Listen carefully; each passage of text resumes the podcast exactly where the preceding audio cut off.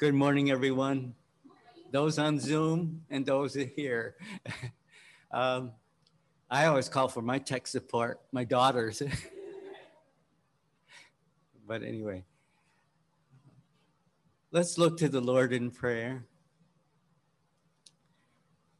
Father, as we look into your word, we ask your blessing on each of us. We ask that we may be guided into truth.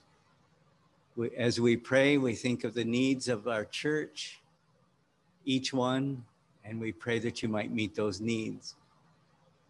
Now we pray that you'll guide us. We pray in Jesus' name. Amen.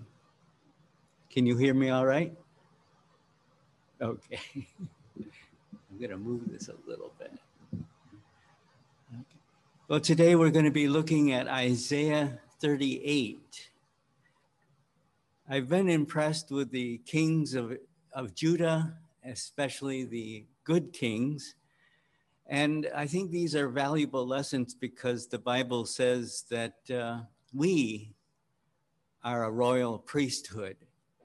And we should be thinking of that. We have royal blood in us through the Lord Jesus Christ. And we should be good kings and priests. So, Isaiah 38 is the passage we're looking at for uh, another test in Hezekiah's life.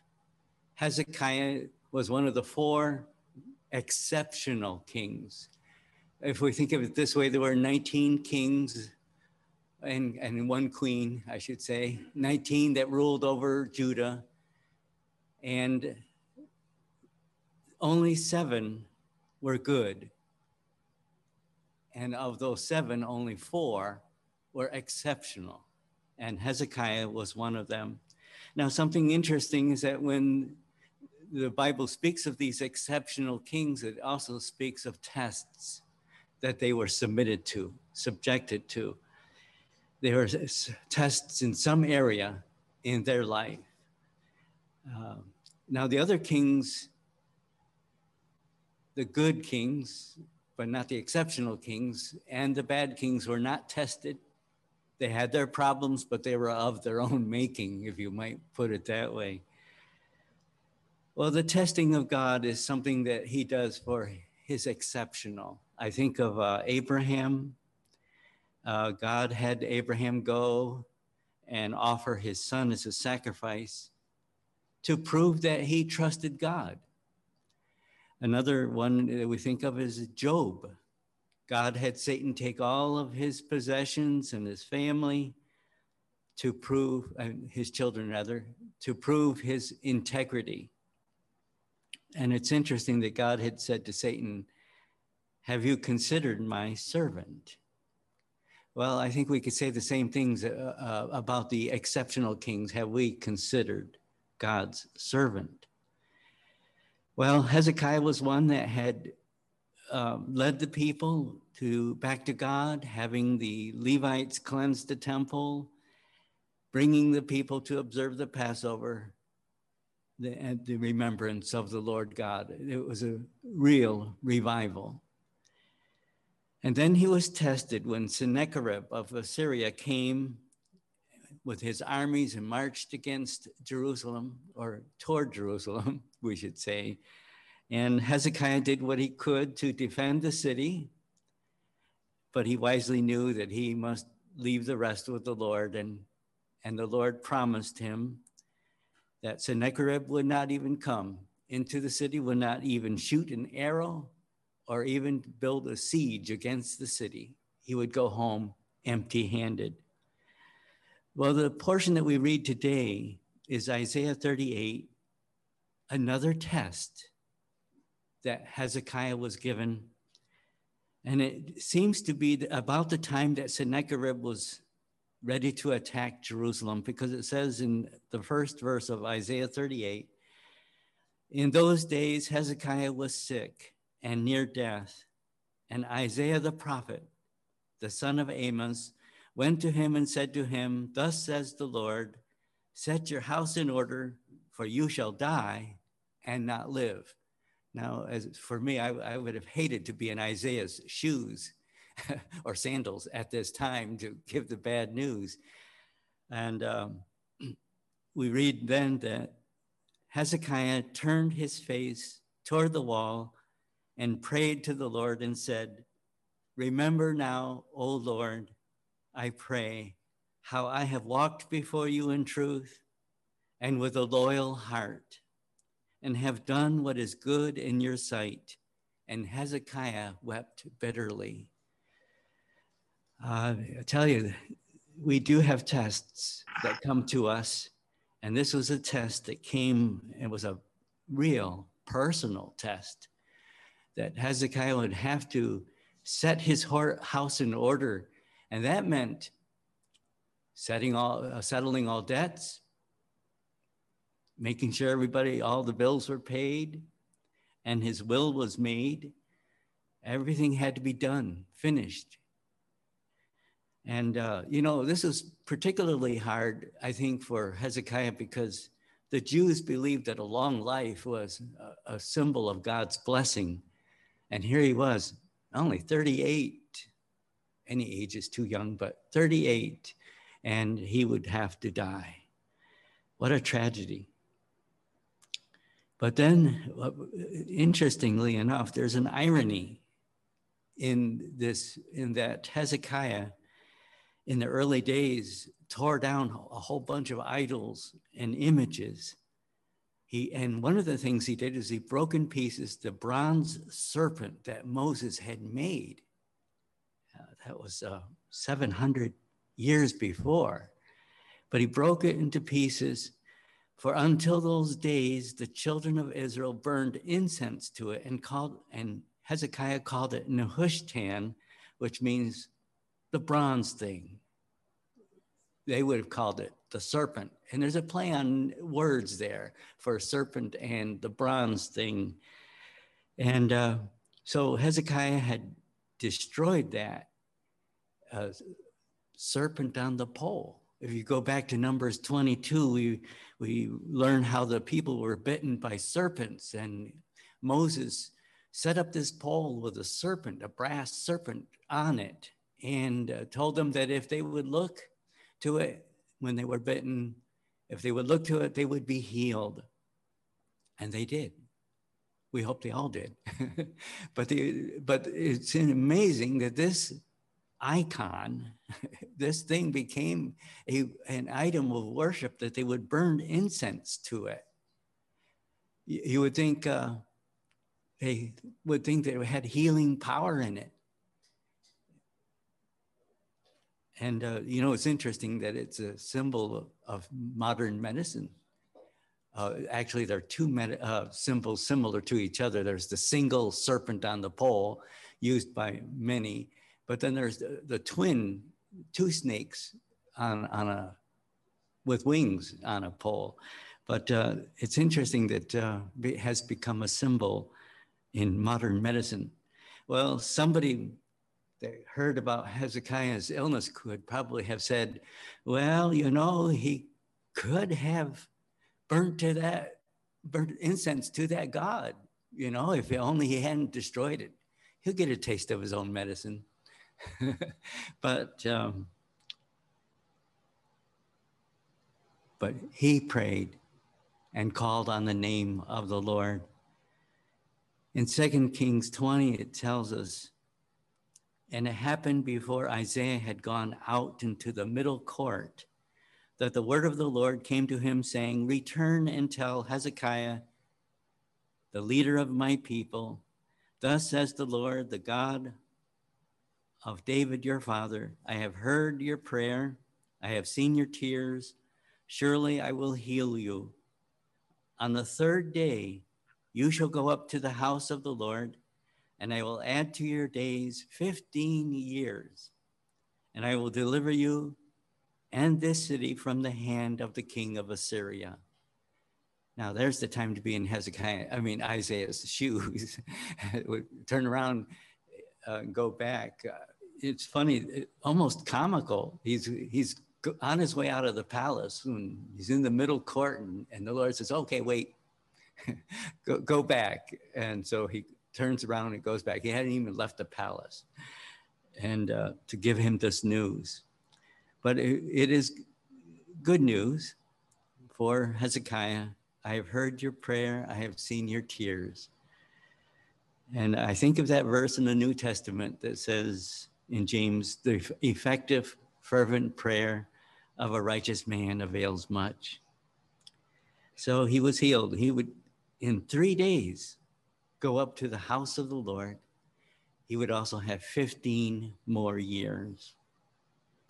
In 2 Kings 20, verse 7, it says, also then, then Isaiah said, Take a lump of figs so they took and laid it on the boil, and he recovered. Well, you know, this is all we know about the illness that Hezekiah had. But we do know that it was life threatening, whatever it was, but he recovered. Well, even before he was healed, Hezekiah posed a question to Isaiah Well, what is the sign that the Lord will heal me and that I shall go up to the house of the Lord on the third day? Well, you know, the Bible in the First Corinthians says that signs are for them that do not believe. Think of that. He's asking for a sign. He doesn't really believe. You know, Gideon, remember, remember Gideon in the fleece? There was the dry fleece on the wet ground, and the I think, see the wet fleece on the dry ground and the dry fleece on the no wait I'm getting all confused. Anyway, the wet fleece on the dry ground.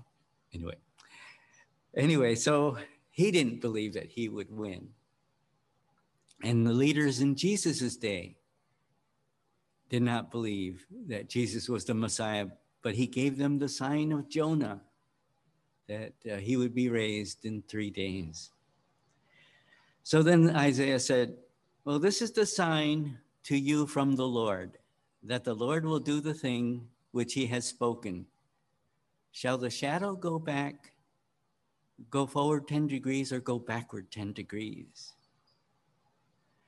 Well, some people uh, believe that this was the, the uh, sundial, but there may be another explanation. It might be the steps that Ahaz had built, and that the shadow went down the steps.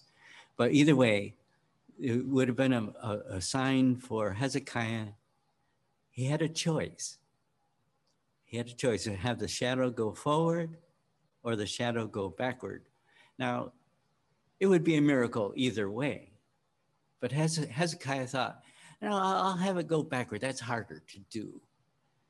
And so the, Isaiah called on the Lord, and the Lord moved it back 10 degrees or steps, because in the Hebrew, the um, degree, the word degrees is most often translated steps. Well, everything is fine until we read another portion in Second Chronicles. You notice I've been jumping from Isaiah to Kings to Chronicles, and it's because one may speak of one thing and the other two do, do not. And so I, have compiled all those records together, which kind of shows that whatever God's word, you know, whatever we read in God's word, that it's all complementing each other. You, if you take all three accounts. So in Second Chronicles, we learn something. It says, but Hezekiah did not repay according to the favor shown him, for his heart was lifted up Therefore, wrath was looming over him and over Judah and Jerusalem. Now, it's, you know, insulting to God when we're not grateful, when we don't express our thanks for what he has done. And especially when it says his heart was lifted up, that's pride. Well, why, why let pride take over? But it does. But in the next verse, we read Then Hezekiah humbled himself for the pride of his heart he and, his, and the inhabitants of Jerusalem, so that the wrath of the Lord did not come upon them in the days of Hezekiah. Now, back in Isaiah 38, we have, starting in verse 22, a song that Hezekiah wrote. And it's quite a song speaking of the anguish of his heart and the bitterness in his own soul, but then the amazing healing by God and deliverance. It's interesting at the end of the song, he says, The Lord was ready to save me. And that means deliver, to deliver me. Therefore, we will sing my songs with stringed instruments all the days of my life in the house of the Lord. Now it's interesting, it says my songs. And so we ask, what songs? What songs could he be thinking of? Well, right after the longest psalm, 119, are 15 psalms that come, and they all have the title the Song of Degrees or Song of Ascent, as if going up to the temple that Hezekiah would do on the third day. Well, it's interesting because these 15 Psalms seem to correlate with the 15 years that Hezekiah was promised. Well, if you look at those 15 Psalms, um, all but 10 are written by David and Solomon. right? yeah, 10 of them, 10 of them are anonymous. And it's believed that Hezekiah wrote those 10 anonymous Psalms.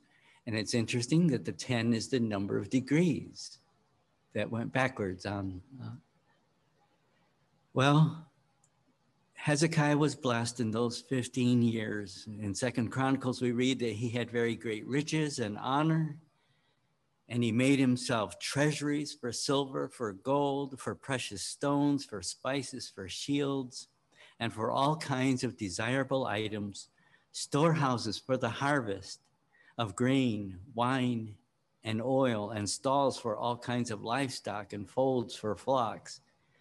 Moreover, he provided cities for himself and possessions of flocks and herds in abundance, for God had given him very much property. Well, God blessed him. We also know that God blessed him with children that were born.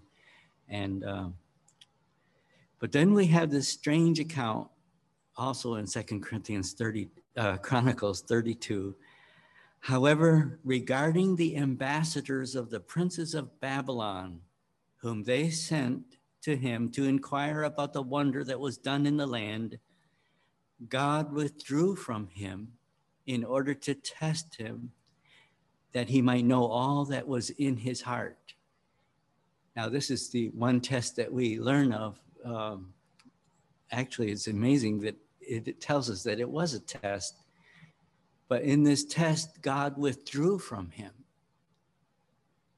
Well, let's read that. Isaiah 39 tells of us what the particulars of this uh, account.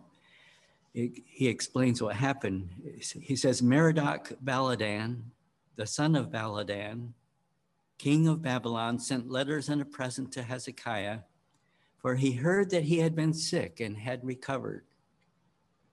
And Hezekiah was pleased with them and showed them the house of his treasures, the silver and gold, the spices and precious ointment, and all his armory, all that was found among his treasures.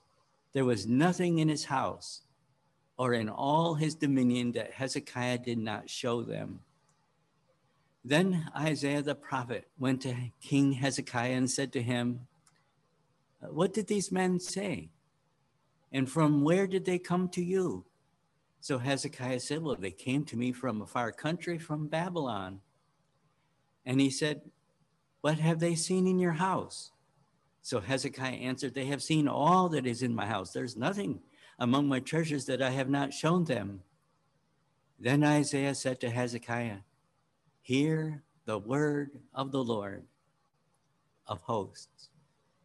Behold, the days are coming when all that is in your house and what your fathers have accumulated until this day shall be carried to Babylon. Nothing shall be left, says the Lord and they shall take away some of your sons who will descend from you, whom they you will beget, and they shall be eunuchs in the palace of the king of Babylon. Wow, this is an amazing, amazing prophecy. Now, again, I don't want to be in Isaiah's shoes to, for this message, but it was necessary. So, what did Hezekiah do? Well, he let his guard down, he let pride take over. He was so glad to show everything off that he had. But you know, there was a purpose in this. That, you know, as we mentioned, God withdrew. And uh, we believe that Satan was allowed to tempt him and test him, tempt him. But you know, Hezekiah should have been suspicious of Babylon. Think of Babylon. Babylon has always been anti God.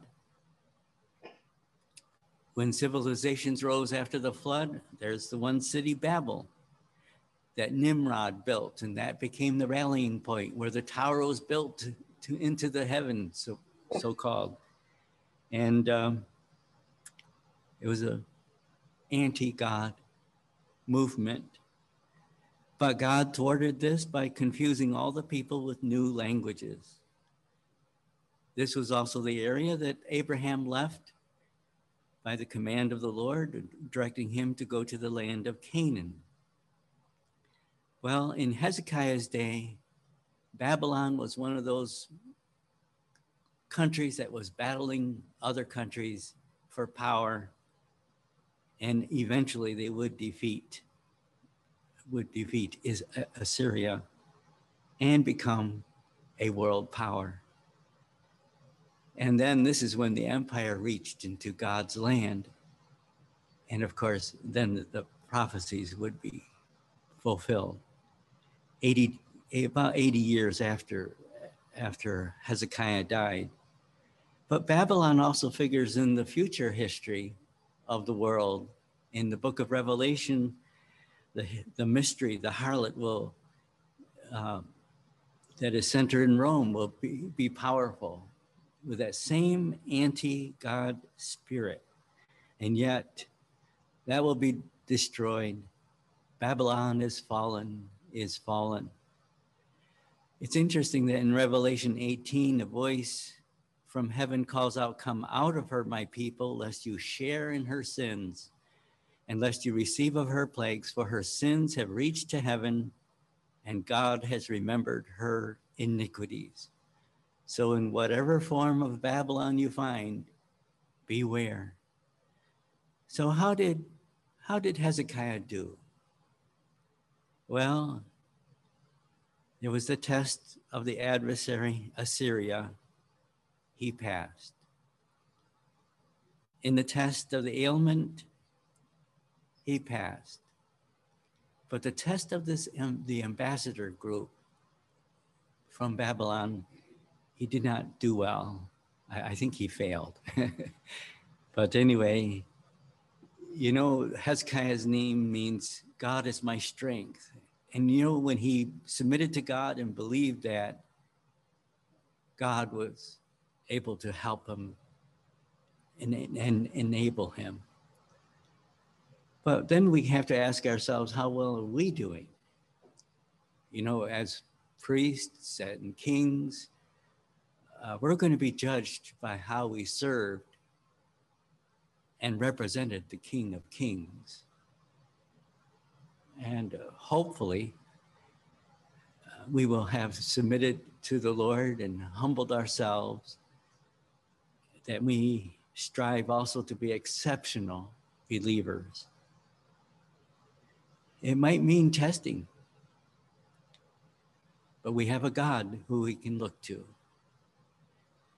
And then there's also a message for those that are not God's people to get on the right side, to be, believe on the Lord Jesus Christ, who God had sent. Whoever believes on him shall not perish, but have everlasting life. So maybe this message will have helped you and helped each of us. Let's pray. Father, we thank you for your Son, the Lord Jesus Christ, who is the King of kings and Lord of lords. And we pray that we will please him and honor him, submit to him, and serve him. We ask that you bless each one. And then we pray for those that do not know you, that they may come to you, believe on the Lord Jesus Christ. And we pray this in Jesus' name. Amen.